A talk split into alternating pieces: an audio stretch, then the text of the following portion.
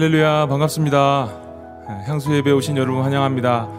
어, 각 가정과 삶의 자리에서 예배하시는 여러분들 진심으로 환영합니다.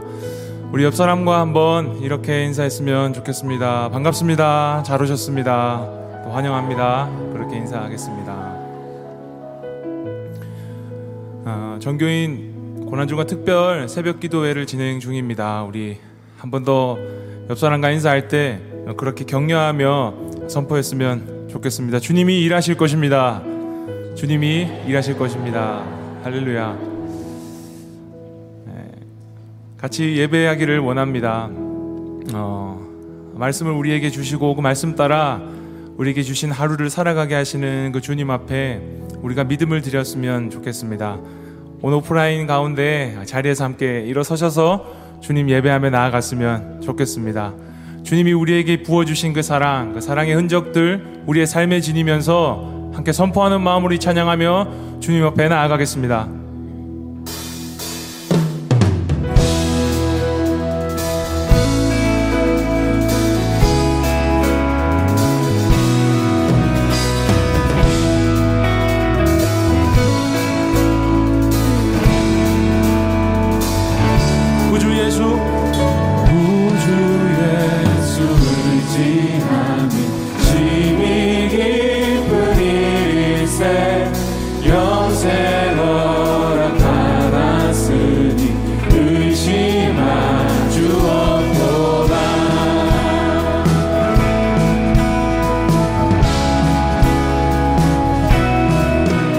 예수 예수 위한 예수 이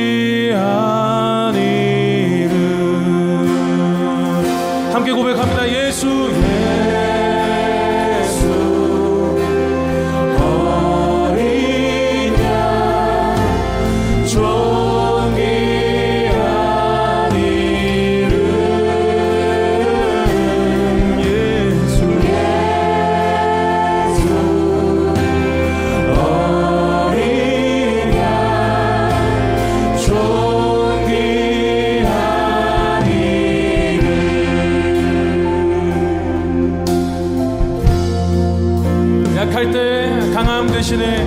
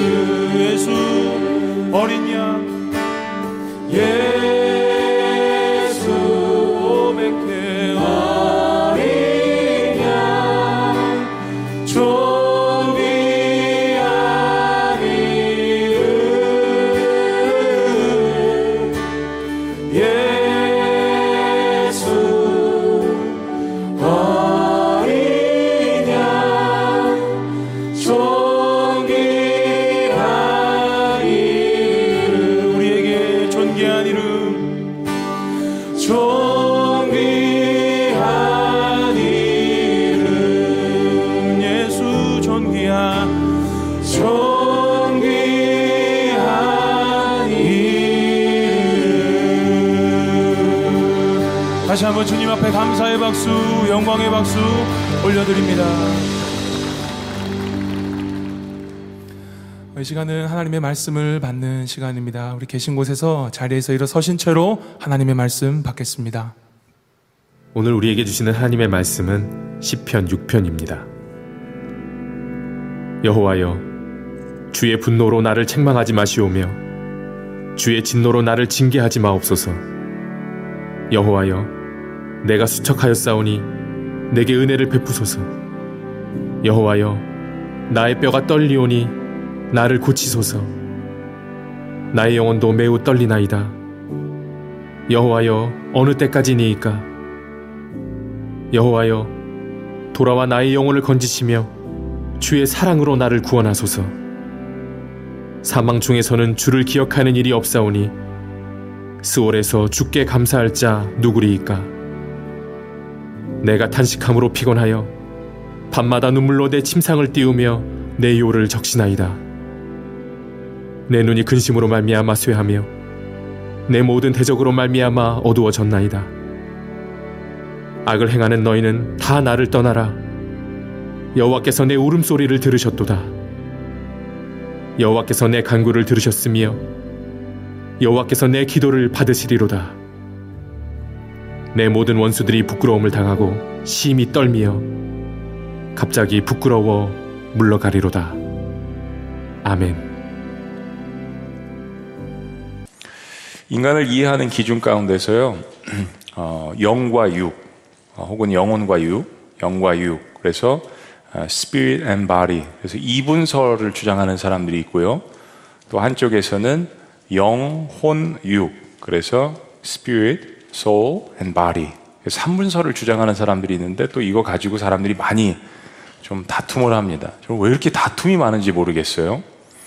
아, 사실 이 두 가지가 성경에 다 나와 있고요. 저는 이 두 가지가 전도할 때 참으로 요긴하다라고 생각합니다. 우리 그리스도인들은 그냥 영과 육만 이야기해도 다 이해해요. 그런데 아, 아직 예수님을 잘 모르는 사람들에게 다가갈 때는 영과 혼, 육에 대해서 나눠서 설명을 하는 것이 아, 효과적이고 필요할 때가 많이 있습니다. 자, 3분서를 통해서 오늘 제가 말씀드리려고 하고자 하는 것은 인간의 고통을 한번 설명을 해드리기를 원합니다. 영과 육과 혼, 이 세 부분 중에서 어느 한 부분이 문제가 생겨서 우리의 삶의 어떤 그 고통이라는 거 찾아올 수가 있습니다. 먼저 첫 번째는 육신의 질병으로 인한 고통이 있을 수 있겠죠.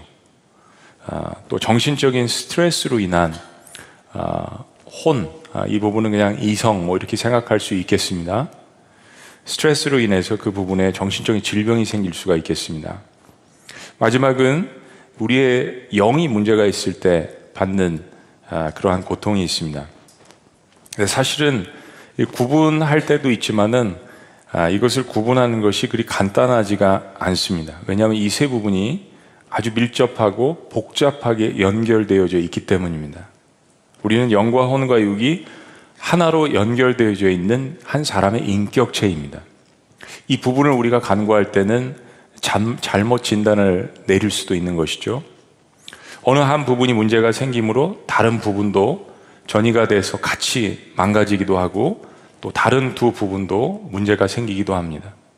육신의 질병으로 인해서 아, 정신적인 문제도 생기기도 하고 이것이 영적인 삶에 또 문제가 생기기도 합니다.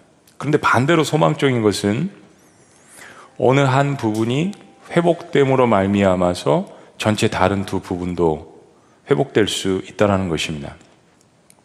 여러분 질병 가운데서 희귀병인데 소위 말하는 복합 부위 통증 증후군 Complex Regional Pain Syndrome, CRPS라고 알려진 그런 질병이 있습니다.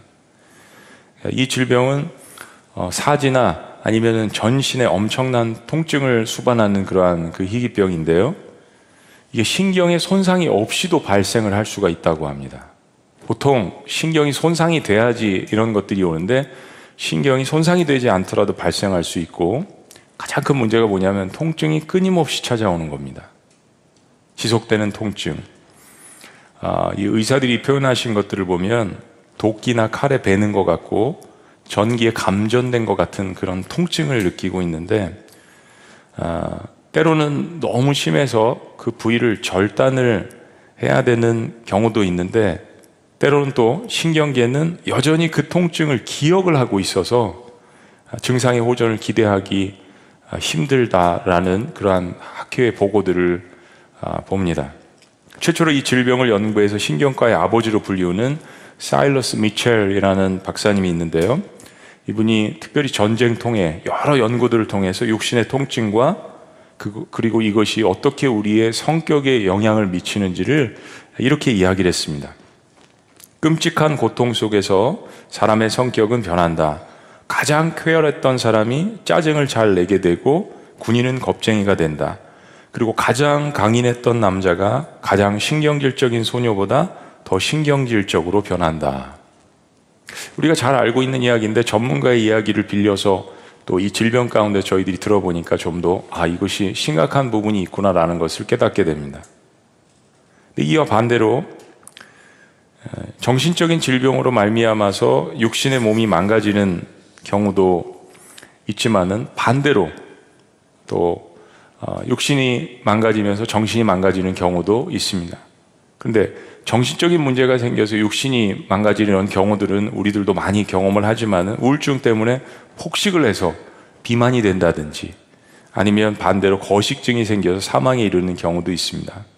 카펜터스라는 노래 옛날에 그 아, 여자분 굉장히 노래 많이 여러분들 들으셨잖아요. 거식증으로 인해서 사망한 그런 경우였죠. 이런 경우들 모두가 영적으로 모두가 아, 무관한 상태에서 거의 무관한 상태에서 시작될 수도 있습니다. 그리고 영적으로 깊은 관련이 있을 수도 있습니다. 이거를 잘 진단하는 것이 필요하죠. 때문에 우리가 삶에 동반되는 고통의 문제들을 아, 그것을 주관하시는 하나님 앞에 솔직하게 가져가는 것이 무엇보다도 중요합니다. 나를 만드시고 인생의 주관자시고 창조주시고 이 모든 것들의 문제에 해결책을 갖고 계신 분이 하나님이시기 때문에 그 하나님 앞에 내 영과 혼과 육과 하나의 인격체지만 이 모든 것들을 드러내고 주님 앞에 나아가는 것이 필요하죠. 자, 오늘 시편을 쓴 다윗은 극심한 고통을 호소합니다. 그런데 그 고통의 원인은 오늘 위에 이야기한 어떤 것들과도 연관이 없습니다. 오늘 다윗의 고통의 이유가 뭐냐면 죄 때문에 생겨난 것입니다. 죄. 그러니까 세상에서 이야기해 주지 않는 부분이죠. 여러분 세상에서 여러분 육신의 질병이 생기고 어, 정신의 문제가 생기고 그래서 뭐 영혼이라고 이야기하면 잘 믿어주지 않을 거고 그래서 정신과 의사라든지 육신의 의사를 찾아갔을 때 어느 누가 여러분에게 이거 죄 때문에 그렇습니다라고 이야기를 할까요? 그런 경우는 없습니다. 모든 질병이 다 죄 때문에 생겼다라고 성경은 이야기하지는 않습니다. 그런데 앞에 이야기한 고통의 원인에 대해서 어, 앞에서 이야기해 주지 않는 한 부분, 특별히 오늘 본문 말씀 가운데 다윗이 자신의 죄 때문에 고통이 주어졌다라는 것을 호소합니다. 자, 1절 말씀 다 같이 읽습니다. 1절 시작. 여호와여 주의 분노로 나를 책망하지 마시오며 주의 진노로 나를 경계하지 마옵소서. 분명한 죄의 구체적인 고백은 없지만 이 시편 6편은 시편 32편 또 38편 51편 바세바 동침한 후에 지은 시죠. 시편 102편 130편 143편 이 일곱 개의 전통적으로 알려진 회개시입니다. 특히 기독교 전통에서 지금 우리가 사순절을 맞이하고 사순절에 막빠진 고난 주간을 하고 있지만은 사순절이 시작하는 제 수요일에 특별히 전통적으로 기독교는 이 일곱 개의 회개 시를 읊으면서 묵상을 해왔습니다. 시편 6편이 다윗의 어떤 죄의 문제로 고백, 되어졌는지는 저희들이 잘 알 수 없습니다. 근데 분명한 것은 다윗이 죄로 말미암아서 하나님의 분노를 사고 있다는 것입니다. 하나님의 무서운 책망과 하나님의 진노가 다윗에게 임했다라고 1절 말씀은 고백을 합니다. 다윗은 죄의 문제 때문에 징계를 받고 있습니다. 중요하고 무거운 죄는 하나님의 징계를 가져옵니다. 우리의 모든 인생의 죄들을 하나님께서 그 시간마다 즉결 심판하시지는 않습니다. 근데 굉장히 중요한 순간, 무거운 죄, 그렇게 하다가는 정말 큰일 나는 그런 순간에 하나님께서는 특별히 그것을 다루시죠. 특별히 하나님의 자녀라면 더욱더 그렇습니다. 구약의, 신, 구약의 신명기는 이렇게 이야기를 합니다. 너는 사람이 그 아들을 징계함 같이 내 하나님 여호와께서 너를 징계하시는 줄 마음에 생각하고 내 하나님 여호와의 명령을 지켜 그의 길을 따라가며 그를 경외할지니라. 아무리 부모가 주는 징계라도 사실 징계, 징계는 달지 않죠. 징계라는 그 자체가 즐겁지가 않습니다. 다윗은 이 죄의 문제 때문에 육신과 정신 모두 엄청난 고통을 겪습니다. 2절 말씀입니다. 다 같이 우리의 고백처럼 우리 한번 읽어보십니다. 시작. 여호와여 내가 수척하여 싸우니 내게 은혜를 베푸소서. 여호와여 나의 뼈가 떨리오니 나를 고치소서. 다시 한번 한 가지 분명하게 짚고 넘어가면서 여러분들에게 말씀드리는 것은 모든 질병의 문제가 죄의 문제 때문에 생겨난 것이 아님을 여러분 아셨으면 좋겠습니다. 성경은 그것을 우리에게 여러 차례에 걸쳐서 알려줍니다. 다윗은 자신의 죄로 말미암아서 육신에 질병이 생겼습니다. 이 뼈가 떨릴 정도로 고통을 받습니다. 그런 이 질병으로 말미암아서 체중이 급격하게 줄어들고 수척한 가운데 있다라고 고백을 합니다. 이 육신의 질병은 다음으로 연결되어진 그의 영혼으로 이어집니다. 3절 말씀입니다. 다 같이 시작. 나의 영혼도 매우 떨리나이다. 여호와여 어느 때까지니까. 이 죄는 육신의 질병으로 이어집니다. 그리고 이것은 다시 그의 영과 혼을 괴롭게 합니다. 인격체, 영과 혼과 육이 같이 연결되어 있다는 것입니다. 마음을 종잡을 수 없을 정도로 떨린다라고 다윗은 고백합니다. 어떠한 어려운 상황 속에서도 사실 마음이 중심을 잡고 있으면 이겨나갈 수 있는데 다윗은 영혼이 떨린다라고 고백합니다. 죄의 상태는 마음의 평정심과 평안함을 잃어버리는 것입니다. 편안한 것, comfortable, 편안한 것은 세상이 줄 수 있지만 평안은 하나님만이 주실 수 있습니다. 때로 우리가 편안함과 평안을 이 두 가지를 착각할 때가 있습니다. 두 가지는 같은 것이 아닙니다. 편안함은 환경이나 마음의 상태에 따라서 시시각각으로 변합니다. 그러니까 편안함에 길들여져 있으면 사람은 까다로움에 익숙해질 수 있습니다. 그런데 평안은 어떤 상황 속에서도 오히려 반대로 상황이 까다로울지라도 마음의 평화를 유지할 수 있는 하나님만이 주시는 축복이요 능력인 것입니다. 이것은 자녀들이 간구해야 하는 것입니다. 다윗은 그의 영혼이 죄로 말미암아서 평안을 잃고 마치 표류하는 배와 같이 떠도는 것을 발견합니다. 그의 영혼이 두려움으로 떨린다라고 고백합니다. 자, 그런데도 불구하고 다윗은 이 문제를 하나님 앞으로 가져갑니다. 이 부분이 중요합니다. 어떤 다른 사람이 아닌 이 부분을 하나님 앞으로 가져갑니다. 그리고 하나님 앞에 뭐라고 기도합니까? 구원해 달라라고 이야기합니다. 3절 말씀 다시 봅니다. 나의 영혼도 매우 떨리나이다. 여호와의 어느 때까지니까. 4절에 다 같이 시작. 여호와여 돌아와 나의 영혼을 건지시며 주의 사랑으로 나를 구원하소서. 2절의 육신의 고통을 호소하면서 다윗은 은혜를 베푸소서라고 고백합니다. 그리고 치료하소서라고 간구합니다. 그리고 도대체 어느 때까지 이런 고통의 상황에 나를 내버려 두실 것입니까? 라고도 질문합니다. 자, 여러분, 좀 이상하지 않으세요? 다윗의 고통은 자기 죄 때문에 생겨난 겁니다. 네. 벌 받아도 싸다. 그런데 다윗이 어느 때까지 하나님 나를 이렇게 고통 가운데 내버려 두실 것입니까? 라고 질문합니다.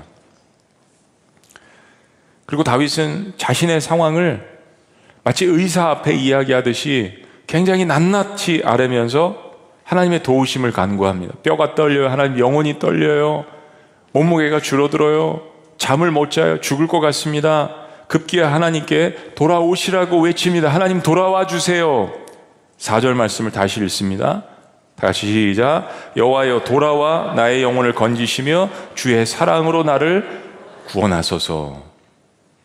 죄를 지은 사람이 하나님 앞에 자기의 상황을 다 아뢰면서 하나님께 돌아와 달라라고 이야기를 합니다.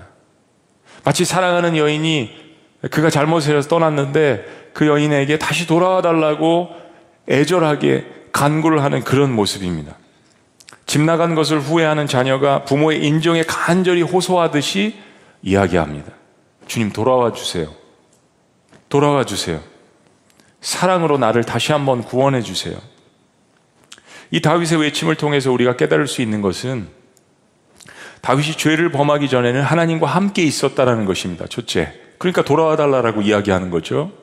그리고 이 문제를 해결하실 수 있는 유일한 분이 하나님이라는 사실을 고백합니다. 죄 가운데서도 구원을 고백합니다. 죄 가운데서도 복음을 기억해냅니다. 그리고 다윗을 다시 구원하실 수 있는 것은 그가 전에 뭐 맛보았던 하나님의 사랑과 은혜라는 것을 고백합니다. 이게 바로 로마서에서 사도 바울이 이야기한 죄 가운데 은혜가 넘친다라는 이야기입니다. 정말 죄 가운데에서 고통 가운데 있다 보니까 정말 하나님의 은혜가 그립고 하나님의 사랑이 그립고 그 품이 그립고 얼마나 하나님과 함께 있었을 때 나의 삶이 편안이 아니라 평안 가운데 있었다라는 것을 그의 고난 가운데 깨닫습니다. 다윗은 더욱더 적극적으로 하나님의 사랑과 은혜에 호소합니다. 5절 말씀 다 같이요 시작 사망 중에서는 주를 기억하는 일이 없사오니 수월에서 주께 감사할 자 누구리까 적나라하게 보면 우리 현대인의 성경을 다시 한번 보면 이렇습니다 주님 죽으면 아무도 주를 기억하지 못합니다 누가 무덤에서 주를 찬양하겠습니까? 거의 이 사랑이 협박조에 가깝죠. 나 죽으면 아무 사랑, 아무 소용없다. 빨리 나에게 돌아와라. 막 이런 이야기지 아닌. 여러분, 이런 기도는 누가 할 수 있을까요? 이런 기도는 하나님의 사랑을 맛본 사람만이 할 수 있는 것입니다. 고기도 맛본 사람이 자꾸 맛본다고요. 하나님의 사랑을 전에 맛보았던 사람, 하나님을 경험한 사람만이 비록 죄 가운데 있지만 고백할 수 있는 겁니다. 우리가 죄를 짓는 순간은 잠시 악한 영의 유혹에 이끌려서 잠시 미쳐서 그럴 수도 있고, 마음이 강팍해서 불순종으로 그럴 수도 있고, 교만함으로 아예 의도적으로 하나님을 대적해서 그럴 수도 있습니다. 그러나 회개의 영이 임하면 성도는 나와 하나님과의 관계가 어떠했는지를 기억하게 됩니다. 다윗은 자신의 죄가 죽을 죄였지만 자신이 죽으면 하나님이 주셨던 사랑도 은혜도 용서함도 내가 어떻게 기억할 수 있느냐라고 그 하나님의 사랑에 호소합니다. 다윗은 죄 가운데도 자신이 가야 할, 할 길은 지옥이 아니라 자신의 삶의 운명이 지옥이 아니라는 것을 알고 있습니다. 다윗은 지옥에서 하나님을 찬양할 수 없지 않느냐고 사랑의 협박을 하나님께 합니다. 하나님, 제가 지옥에 가서 스월에 가서 어떻게 하나님을 찬양할 수 있겠습니까? 다윗은 자신이 살아있을 때 하나님께서 죄를 씻어주시기를 간절히 간구하고 있습니다. 그러면서 다시 한번 자신이 얼마나 괴로운 마음 가운데 회개하고 있는지를 하나님 앞에 고백합니다. 자, 6절 말씀. 우리의 탄식이고 우리의 기도입니다. 다 같이 시작. 내가 탄식함으로 피곤하여 밤마다 눈물로 내 침상을 띄우며 내 요를 적시나이다. 이 구절은 마치 다윗이 정말 유혹에 눈이 멀어서 자신의 사랑하는 부하 를 죽음으로 몰아가고 그의 아내 바세바를 죄 가운데에서 그렇게 아, 취한 가운데 고백하는 시편 51편을 연상케 합니다. 근데 다윗이 지은 죄가 이것뿐만이 아닙니다. 다윗은 한때 교만한 마음으로 해서는 안 되는 인구 조사를 했습니다. 인구 조사 당연히 해야 되죠. 근데 그 시점이 하나님께서 원하시는 시점이 아니었습니다. 그래서 이 인구 조사로 말미암아서 이스라엘 백성들은 많은 고통을 겪게 됩니다. 시편 6편이 다윗의 어떤 죄와 연관되어 있는지 밝히려고 많은 신학자들이 연구를 해봤지만 이게 어떤 죄와 연관되어 있는지는 밝혀내지 못했습니다. 근데 분명한 것은 다윗은 죄 가운데 밤마다 탄식하며 진이 다하도록 그의 죄를 회개함으로 뉘우치고 있다는 것입니다. 그가 얼마나 눈물을 많이 흘렸는지 잠자리가 강물처럼 흐르는 눈물에 둥둥 떠다닐 정도라고 고백을 합니다. 여러분 이게 사실일까요? 아닐까요? 사실이 아니죠. 그럼 하나님 앞에서 허풍을 떠는 걸까요? 뭐 그건 아니죠. 그렇지만 그만큼 하나님 앞에 내가 이렇게 눈물을 너무 많이 흘려서 내 지금 침상이 둥둥 떠다닐 정도로 하나님 지금 이렇습니다. 상태가 이렇습니다라고 하나님 앞에 고백하는 거잖아요. 내 요는 내 눈물로 다 적셔져 있습니다. 하나님. 진정한 회개는 이중적인 악어의 눈물이 아닙니다. 정말 참된 마음으로부터 나오는 탄식입니다. 탄식. 현대 사회에서 현대 교회에서 우리 그리스도인들이 회복해야 될 부분입니다. 이 회개가 능력이라는 거. 그리스도인들만이 할 수 있는 게 회개라는 거. 사랑하는 여러분, 마음이 강팍하면 죄가 깨달아져도 회개가 잘 안 나옵니다. 우리 많이 경험해 보셨잖아요. 특히 성문 안에 있을 때 그럴 경우가 많습니다. 너무 안주하다 보면 습관은 있고 규칙은 있고 종교적인 생활은 있지만 눈물이 메말르는 거. 단순히 육신적인 눈물이 아닙니다. 영적인 눈물이 메말라서 깨닫기는 하지만 이게 죄인지는 알지만 회개가 잘 안 되는 거. 그때 하나님 앞에 간구해야 될 것이 무엇이냐면요. 회개의 영을 부어달라고 간구하는 것입니다. 시편 기자가 이것을 많이 고백했습니다. 하나님, 회개의 영을 부어 주세요. 회개도 하나님께서 마음을 열어 주셔야 다윗처럼 눈물로 기도할 수 있습니다. 7절 말씀 다 같이 읽습니다. 다시 시작. 내 눈이 근심으로 말미암아 쇠하며 내 모든 대적으로 말미암아 어두워졌나이다. 얼마나 울었는지 얼마나 마음에 근심이 가득했는지 다윗의 육신적인 눈의 상태도 아주 악화되고 있습니다. 이것이 다 연결되어 있습니다. 죄 그리고 육신으로 번지고 육신의 이 고통의 문제는 영과 혼에 영향을 미치고 있습니다. 그러면서 이런 죄 때문에 고통 가운데 있는 다윗의 모습을 주변에 있는 다윗의 대적자들이 일어나서 보고 다윗을 조롱합니다. 경멸합니다. 10절에도 보면 다윗은 그들을 자신의 원수들이라고 이야기합니다. 내가 고통당할 때 원수들은 rise up 일어나게 되어 있습니다. 이 대적들과 원수들은 실제적인 다윗 주변에 있는 호시탐탐 정권을 노리는 그러한 정적들일 수도 있습니다. 압살롬일 수도 있겠죠. 또 다윗의 죄를 정죄하고 괴롭히는 영적 대적인 사탄일 수도 있겠습니다. 근데 어쨌든 다윗은 자신의 영적, 육적 고통 가운데서 주변이 대적자들로 말미암아서 이중적인 고통을 겪습니다. 이중적, 삼중적 고통을 겪습니다. 얼마나 괴로울까요? 얼마나 눈물이 이렇게 많이 나왔으면, 얼마나 고통 가운데 있었으면 뼈가 떨릴까요? 영혼이 마음을 잡지 않고 떨릴까요? 어디에다도 마음 둘 곳이 없다라는 이런 고백입니다. 자, 그런데 놀라운 반전이 있습니다. 이제까지 이야기한 암울한 이야기들과 달리 다윗이 힘을 얻고 어둠의 영들에게 선포하기 시작합니다. 갑작스런 반정의 원인이 이유가 무엇일까요? 8절 말씀입니다. 다 같이요. 시작. 악을 행하는 너희는 다 나를 떠나라. 여호와께서 내 울음소리를 들으셨도다. 여호와께서 내 울음소리를 들으셨도다.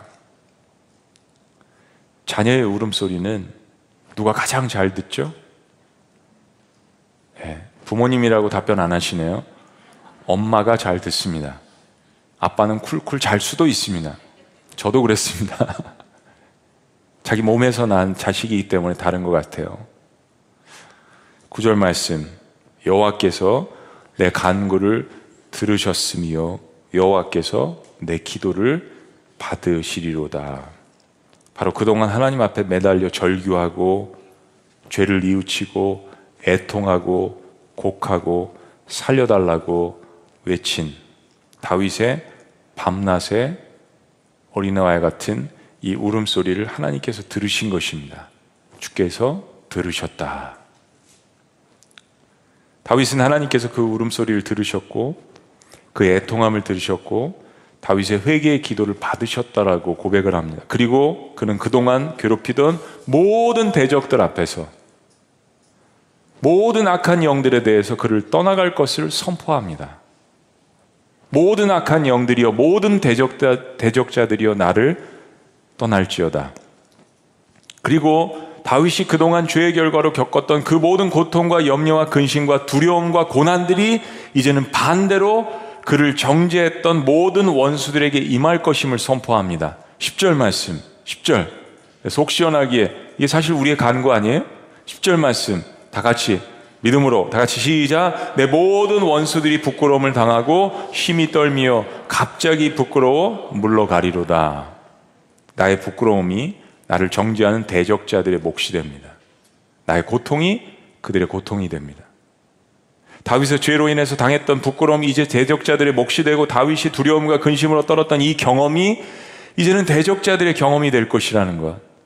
여러분 이게 어디 시편 6편만의 고백이겠습니까? 시편만의 고백이겠습니까?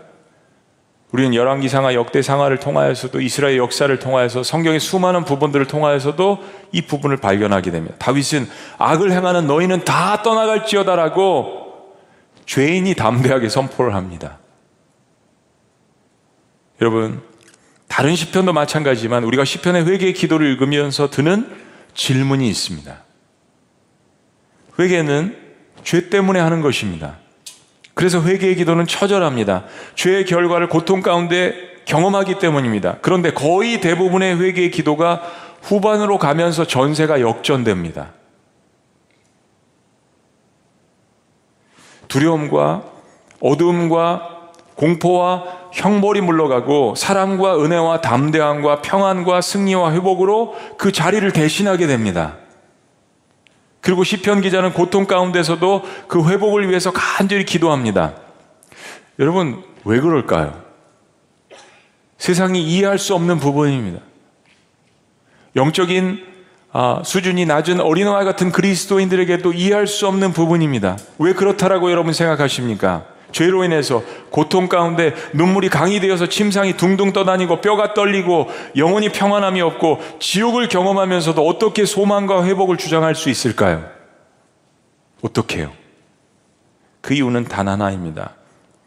하나님이 나의 주님이시기 때문입니다. 나의 아버지이시기 때문입니다. 시편에 가장 많이 등장하는 단어가 뭔지 한번 찾아보세요. 아마도 주님, 하나님, 여호와 야외라는 단어일 것입니다. 그게 죄든 나의 죄와 상관없는 고통이든 어떤 가운데 있든 시편 기자는 거듭 그가 누구라도 다윗이든 아삽이든 마스길이든 누구든 여호와는 나의 하나님 주님을 부르짖습니다. 부르짖는 대상이 다 동일합니다. 하나님이 안 계신 것 같아요 라고 이야기하면서도 하나님을 부르짖습니다. 내가 비록 죄 가운데 있어도 내가 그분을 그렇게 부를 수 있는 이유는 그분이 나의 아버지 하나님이시기 때문입니다. 아버지 하나님. 나는 그분의 자녀이기 때문입니다. 자녀는 징계 중에라도 그렇게 하나님을 부를 수 있습니다. 이 세상이 이해할 수 없는 거죠.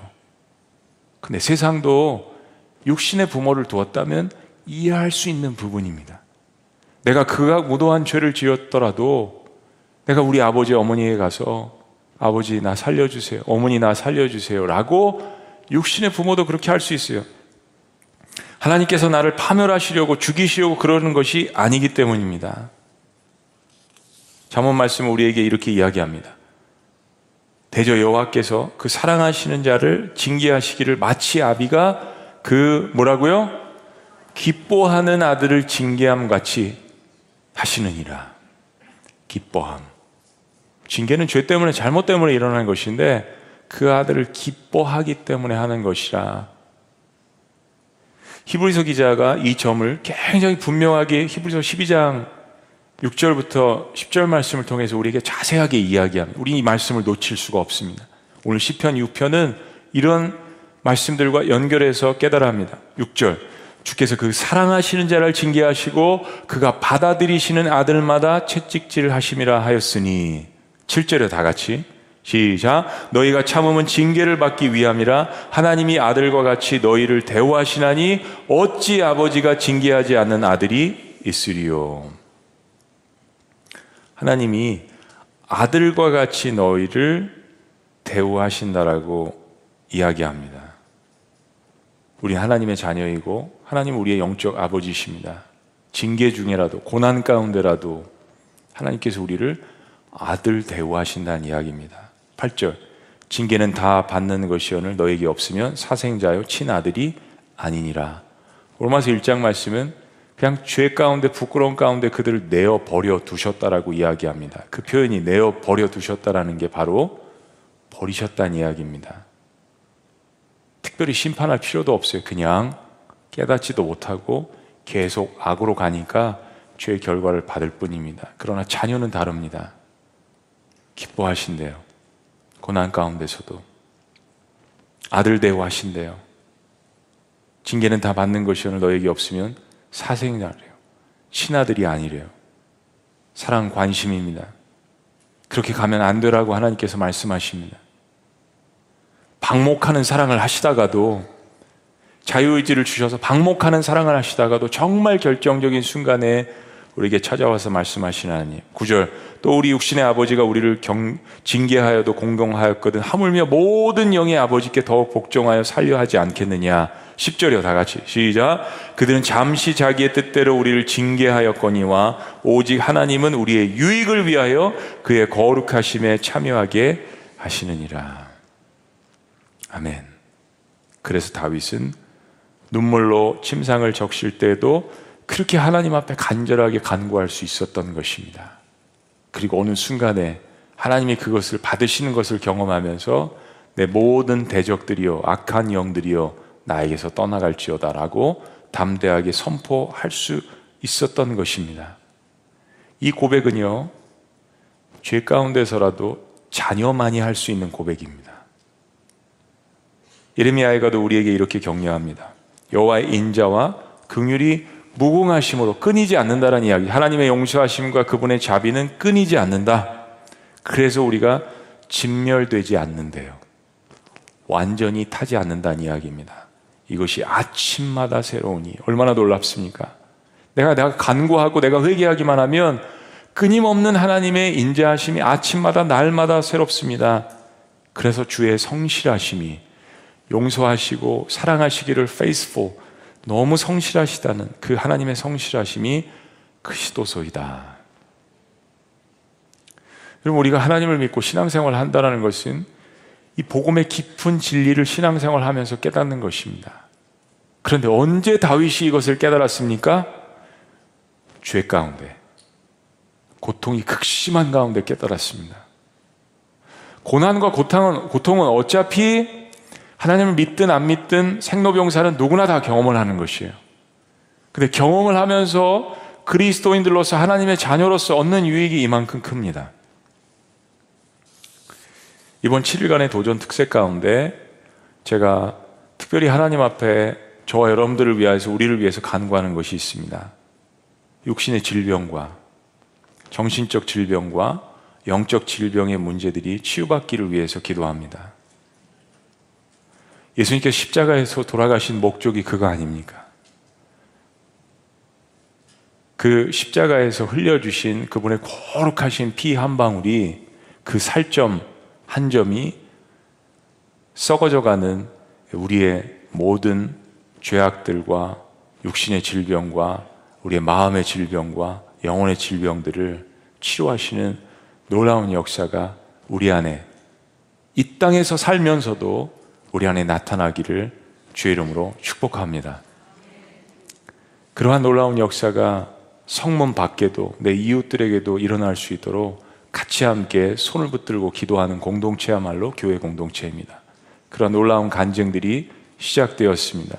보고 경험하고 느끼고 모든 어둠의 대적들이요 하나님께서 내 기도를 들으셨음에 떠나갈지어다 믿음으로 고난 가운데서 선포하시는 하나님의 놀라우신 자녀들이 되시기를 주의 이름으로 축복합니다. 기도하시겠습니다.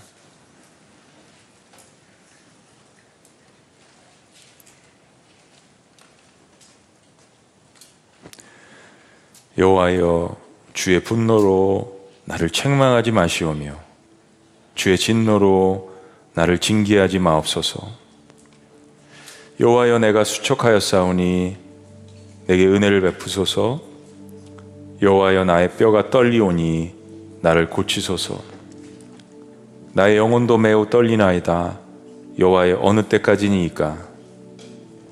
여호와여 돌아와. 나의 영혼을 건지시며 주의 사랑으로 나를 구원하소서. 사망 중에서는 주를 기억하는 일이 없사오니 수월에서 주께 감사할 자 누구리이까 내가 탄식함으로 피곤하여 밤마다 눈물로 내 침상을 띄우며 내 요를 적시나이다. 내 눈이 근심으로 말미암아 쇠하며 내 모든 대적으로 말미암아 어두워졌나이다.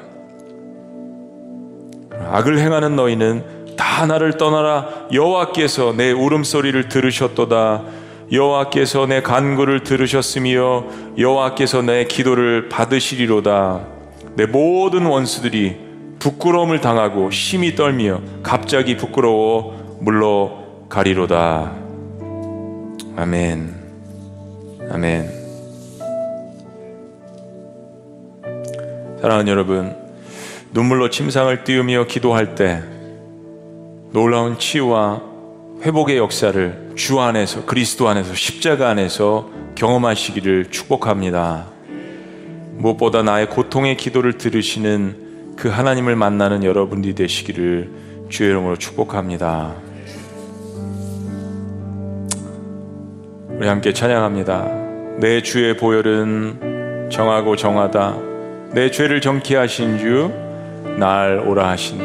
우리 자리에서 다 같이 일어나셔서 주신 말씀 생각하며 주님 앞에 믿음으로 혹시 여러분들 가운데 극한 고통과 또 고난과 어려움 가운데 있으신 분들은 이 말씀을 더욱더 여러분 환경 가운데 더 치열하게 붙들고 찬양 가운데 기도로 주님 앞에 올려드립니다. 내 주의 보혈은 정하고 정하고 정하다 내 죄를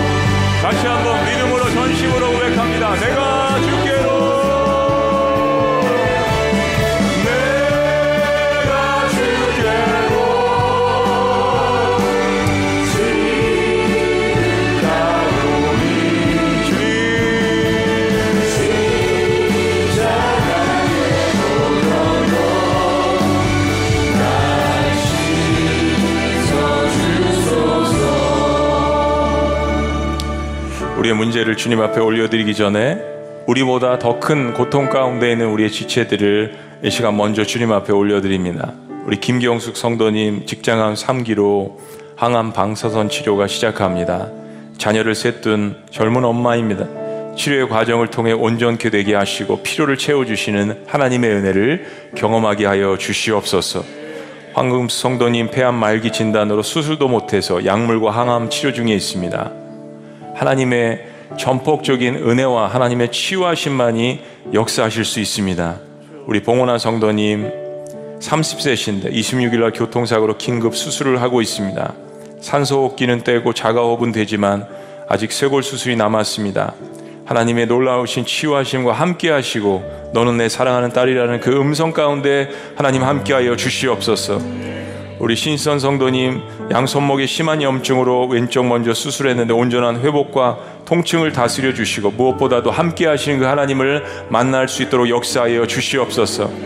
이네 분을 하나님 앞에 먼저 올려드리면서 그리고 여러분의 고난도 여러분의 고통도 죄 가운데 있던지 어떤 상황 가운데서 일어나는지 모르거든 하나님 앞에 자녀됨을 주장하시면서 하나님 저와 함께하여 주시옵소서. 내 울음의 기도를 주여 응답하여 주시옵소서. 내가 주께로 지금 가오니 십자가의 보혈로 나를 씻어 주시옵소서. 우리 주여 한번 외치시며 주님 앞에 기도합니다. 주여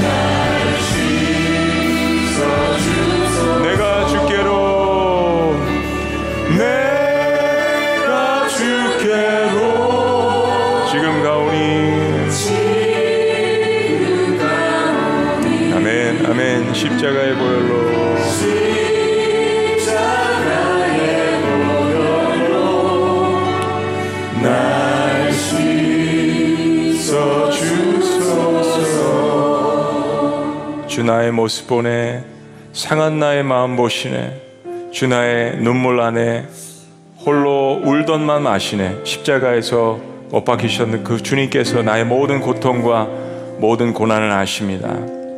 우리 찬양을 우리의 기도로 대신합니다. 주님 나의 모습 보십니다. 우리 함께 고백합니다.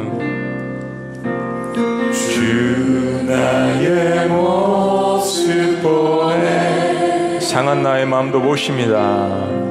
상한 나의 마음 보시네. 주님 나의 눈물도 아십니다. 주 나의 눈물 안에 울던 마음도 아십니다.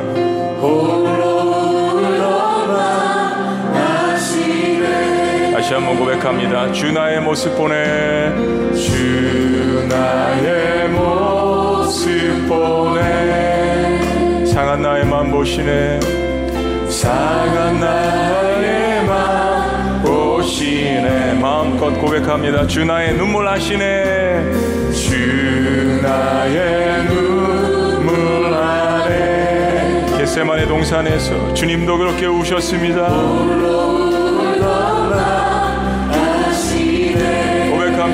세상 소망 다 사라져가도 다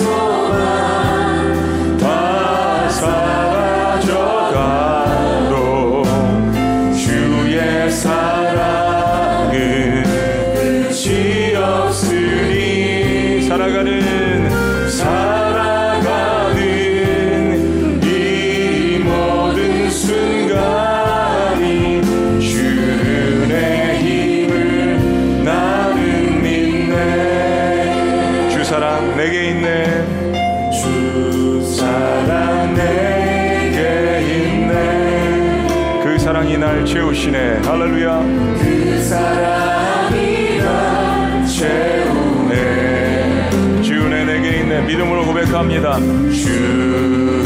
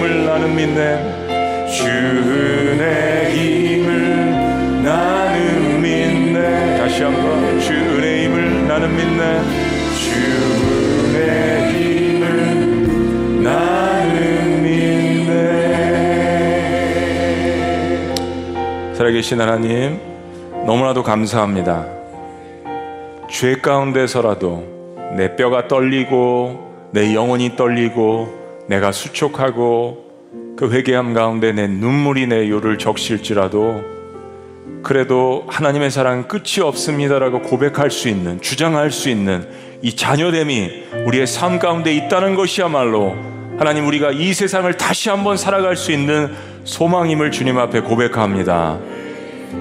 죄 가운데서라도 그렇게 고백할 수 있다면 죄와 상관이 없이 일어난 알 수 없는 그러한 고통과 고난 가운데서는 얼마나 더 주님 앞에 자녀됨을 주장할 수 있겠습니까?